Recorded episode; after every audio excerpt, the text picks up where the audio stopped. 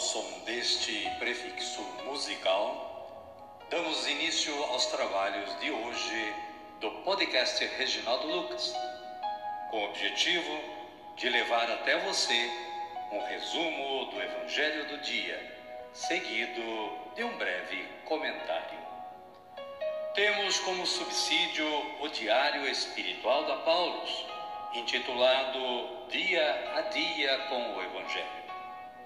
Pretendemos com isso despertar o interesse dos ouvintes a uma leitura mais aprofundada da Palavra de Deus. Caríssima, caríssimo, bom dia, boa tarde ou quem sabe uma boa noite para você. Hoje é dia 7 de outubro de 2023, é sábado e estamos na 26ª semana do tempo comum. Também é dia de Nossa Senhora do Rosário, o meio de alcançar almas para Deus. A origem do rosário é muito antiga, pois conta-se que os monges anacoretas eram eremitas dos primeiros séculos do cristianismo. Usavam pedrinhas para contar o número das orações vocais. Dessa forma, nos conventos medievais, os irmãos leigos dispensados da recitação do saltério, pela pouca familiaridade com o latim, completavam suas práticas de piedade com a recitação de Pai Nosso. E, para a contagem, São Beda, doutor da igreja, chamado de o Venerável, isso nos séculos 7 e 8, havia sugerido a adoção de vários grãos enfiados em um barbante. Caríssima, caríssimo, esta introdução servirá com certeza para abrir a sua curiosidade, ir lá no site da Canção Nova e saber mais sobre a origem, o significado, e a finalidade do Santo Rosário. Nossa Senhora do Rosário, rogai por nós. A liturgia da palavra de hoje nos traz as seguintes leituras. Atos dos Apóstolos, capítulo 1, versículos 12 a 14. Salmo responsorial, Lucas, capítulo 1, versículos 46 e 47, 48 e 49, 50 e 51, 52 e 53 54 e 55. Com esta antífona: O poderoso fez por mim maravilhas, e santo é o seu nome. O Evangelho de Jesus Cristo é narrado por Lucas e está no capítulo 1, versículos 26 a 38. O anjo Gabriel visita Maria.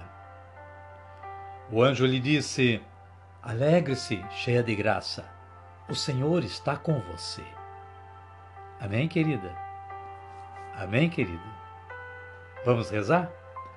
Então rezemos assim. Vinde, Espírito Santo, e enchei os corações dos vossos fiéis, e acendei neles o fogo do vosso amor. Enviai o vosso Espírito, e tudo será criado, e renovareis a face da terra. Oremos. Ó Deus, que instruístes os corações dos vossos fiéis com a luz do Espírito Santo, Fazei que apreciemos retamente todas as coisas, segundo o mesmo Espírito, e gozemos sempre da sua consolação. Por Cristo, Senhor nosso. Amém. Agora sim, agora estamos preparados para acolher o Santo Evangelho. Mas antes, vamos ouvir este cântico de aclamação.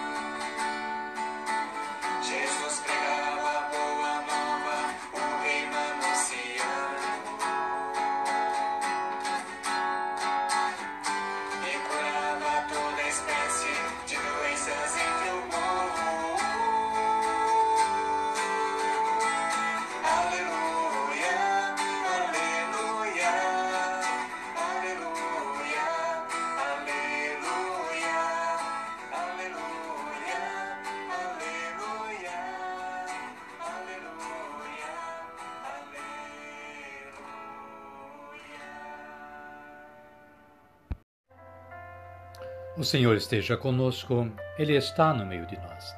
Evangelho de Jesus Cristo, narrado por Lucas. Glória a vós, Senhor. Naquele tempo, o anjo Gabriel foi enviado por Deus a uma cidade da Galiléia chamada Nazaré, a uma virgem prometida em casamento a um homem chamado José, da casa de Davi. E o nome da virgem era Maria. Entrando onde ela estava, o anjo lhe disse: Alegre-se, cheia de graça, o Senhor está com você. Ao ouvir isso, Maria ficou confusa e se perguntava o que essa saudação queria dizer. O anjo lhe disse: Não tenha medo, Maria, porque você encontrou graça junto de Deus.